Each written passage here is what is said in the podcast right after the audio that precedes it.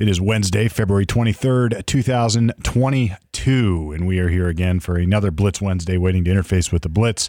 This is Lawyer Talk, and those who have been following know that we've been dropping these Blitz segments separately. And for those who don't get through to the Blitz or want their own questions asked and answered, all they have to do is go to the LawyerTalkPodcast.com webpage and submit a question there. So we've been taking questions and answering those in a separate Q&A podcast session. Beyond that, we've got the roundtable that is ever-evolving. We got Norm, who has been participating in the roundtable. Great content coming out that way. Just a little bit longer discussions. We did a good interview with an attorney on some First Amendment issues last week, and that should be dropping soon. So lots of stuff coming on Lawyer Talk. We're trying to make it as easy for our millions and millions of listeners to consume as possible. So if you only like the question and answer session, just listen to the question and answer. If you only like the roundtable, we'll just listen to that.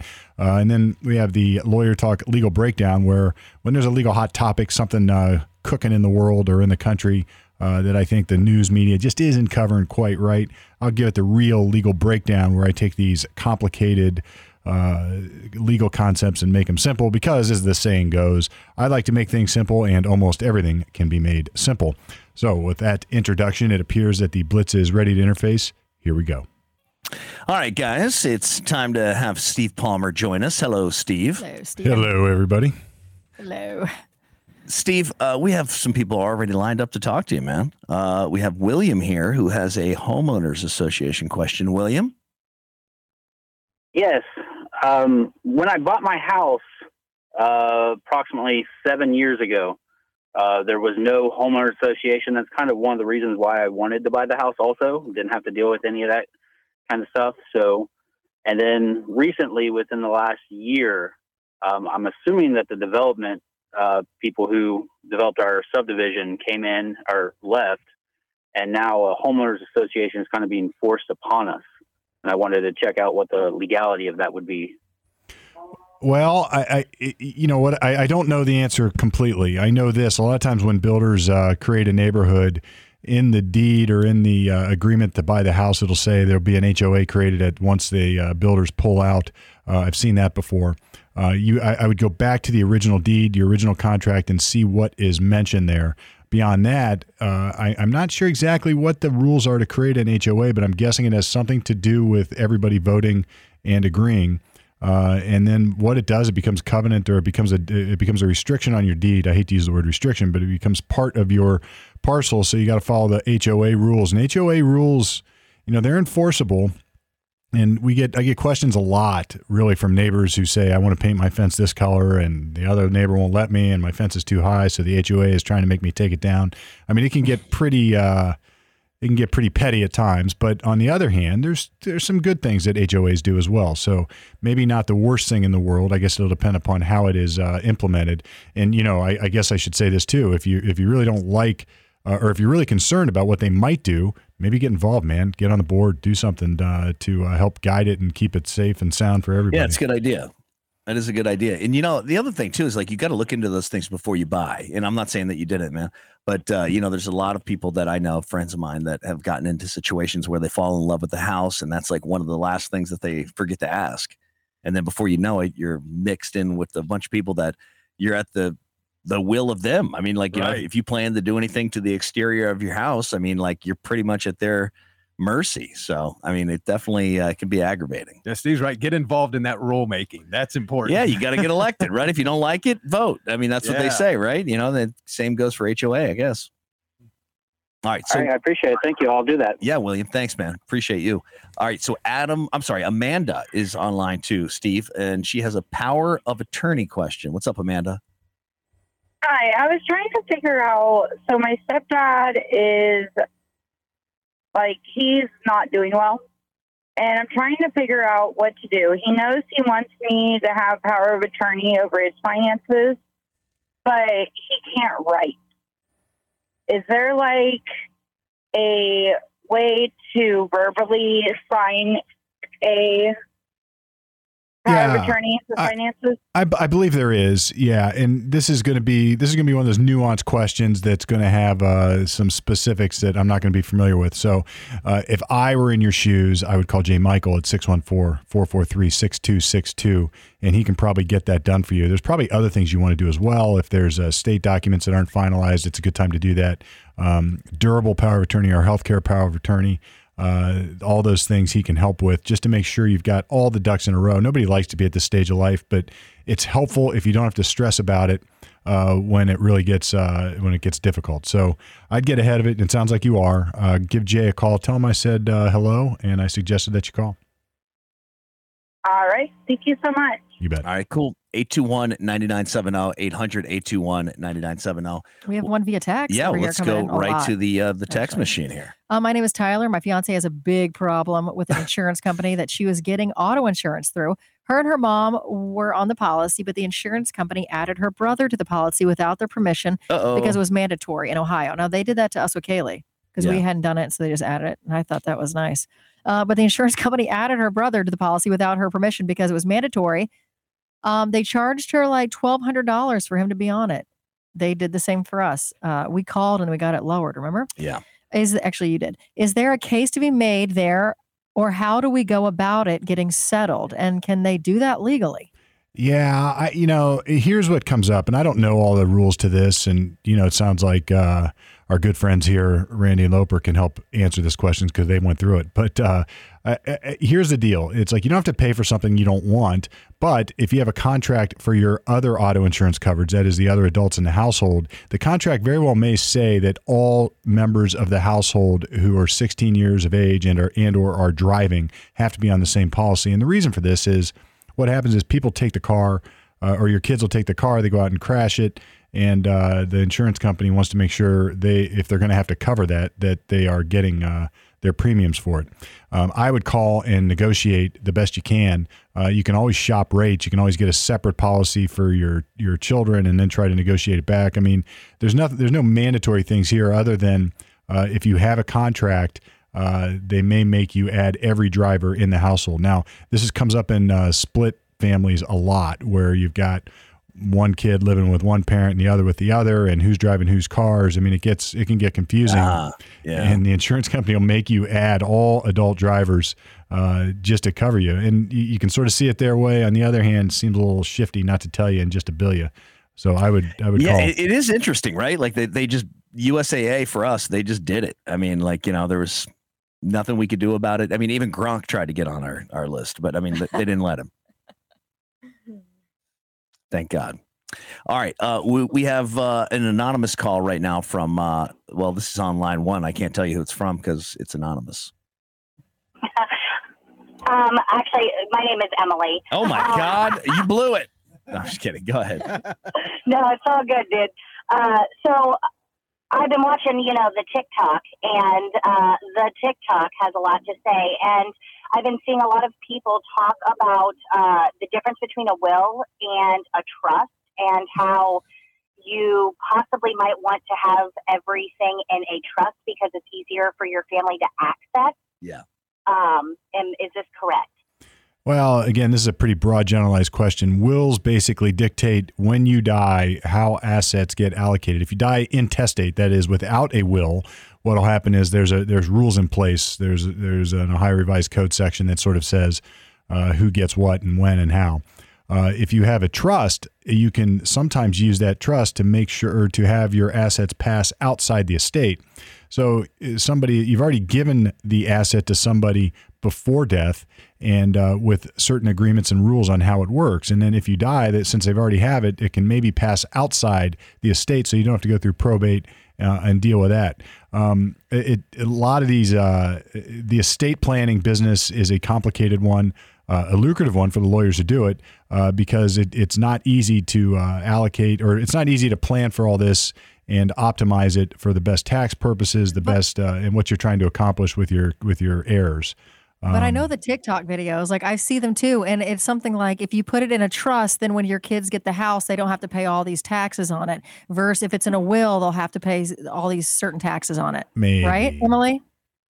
Yeah, that's what I've been seeing. And then, you know, just knowing that I have a son that is not 18, also finding out, you know, like for life insurance purposes and stuff like that, that I possibly should not have my life insurance in his name, and I should, because he won't be able to access it until he's 18. So, and I don't necessarily have anybody that I trust or like a backup. So like, obviously like his grandparents or something like that. But like after that, I'm not exactly sure who I would want to designate to control my son's money if something happens.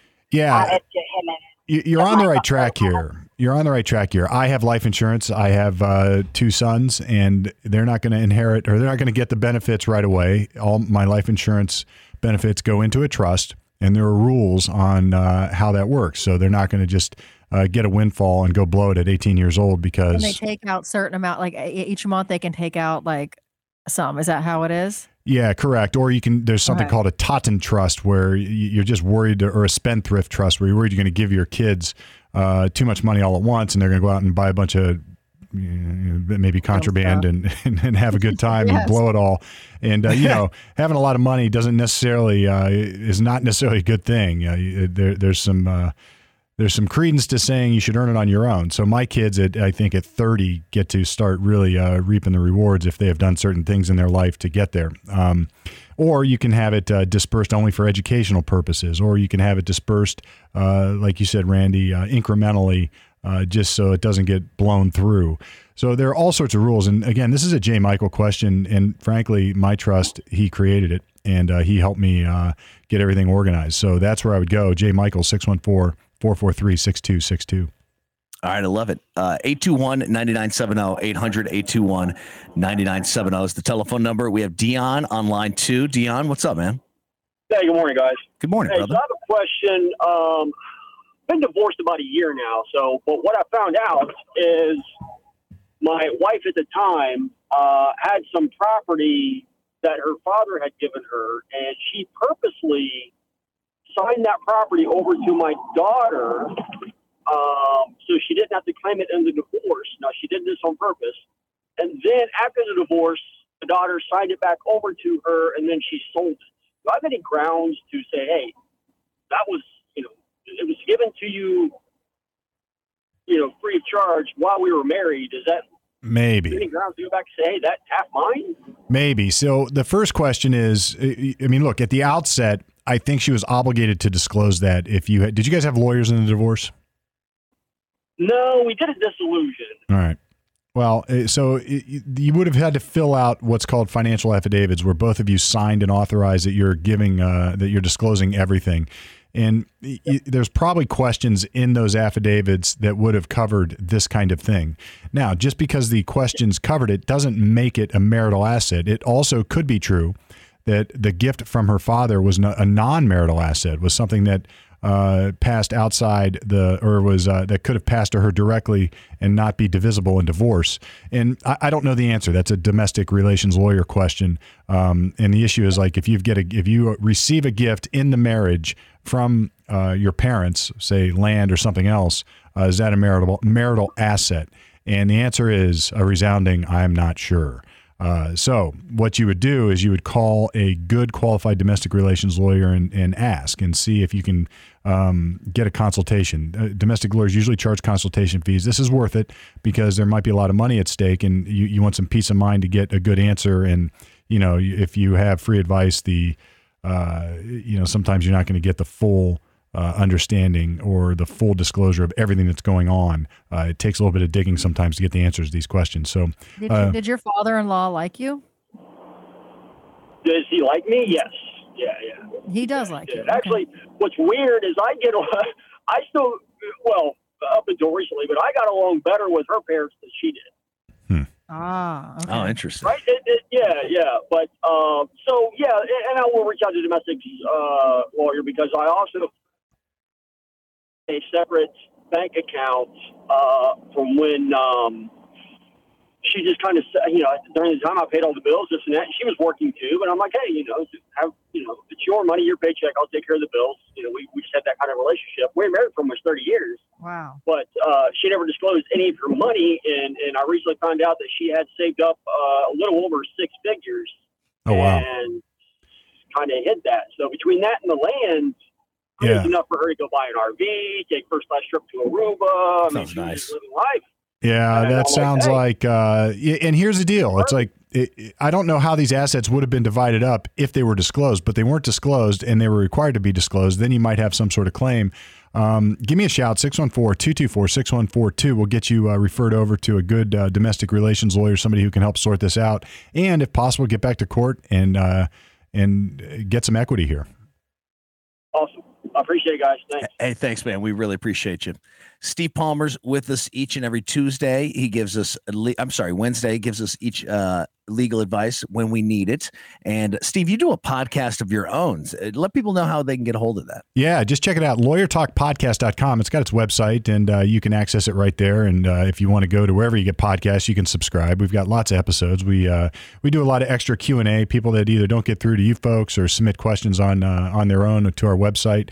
And then we got some longer roundtable discussions. It's good stuff. Check it out. I love it, man. Steve Palmer, thanks so much. You're welcome. All right. Another great round of questions with the Blitz. I tell you what, I love doing that. I have been doing this now since roughly, 2007, 2006. We started working with the Blitz, and we had a little maybe a little vacation with a couple other radio stations, but nothing nearly as good. The Blitz is the best at it. I love the listeners and I love the questions. And boy, I really appreciate the opportunity to answer questions. And that's why I have created the LawyerTalkPodcast.com website, where people can submit questions directly there. If you don't get through to the Blitz, I mean, I remember as a kid trying to dial over and over and over and over to get through to a radio station to win something. I never did. That's why we made it easy here at Lawyer Talk, LawyerTalkPodcast.com. We have a Q&A series on the podcast, and we'll drop an answer to your question right there. And don't worry, I don't use your names. And if you give me your address, I won't use that either. I'm not going to publish your phone number, your email, or anything else you give me. I will keep it generic. And if you want me to keep it even more generic, just tell me and I'll do it. If you've got a real legal question that you want some real legal help for, I'm there for that too. I've got a functional law firm called Yavich and Palmer. You can check that out at OhioLegalDefense.com. And as I say on the Blitz over and over and over again, I'll say it here over and over and over again. The time to put my number in your phone is now. 614-224-6142, 614-224-6142. Why put that in your phone now? So when you're in the back of the cruiser, heaven forbid that happens, or you've got a legal emergency of some other type, you're not messing around saying, who do I call? What do I do? I can't find the number, and Googling because you don't have service. Whatever the problem would be, let's just circumvent the problem. Let's go right around it and then put my number in your phone on speed dial and then hit me up. We have live answering service 24/7. They will find me. I will get your legal problem stabilized and give you the help you need. And again, if you want to check out the podcast, LawyerTalkPodcast.com. This is Lawyer Talk off the record, on the air with the Blitz until now.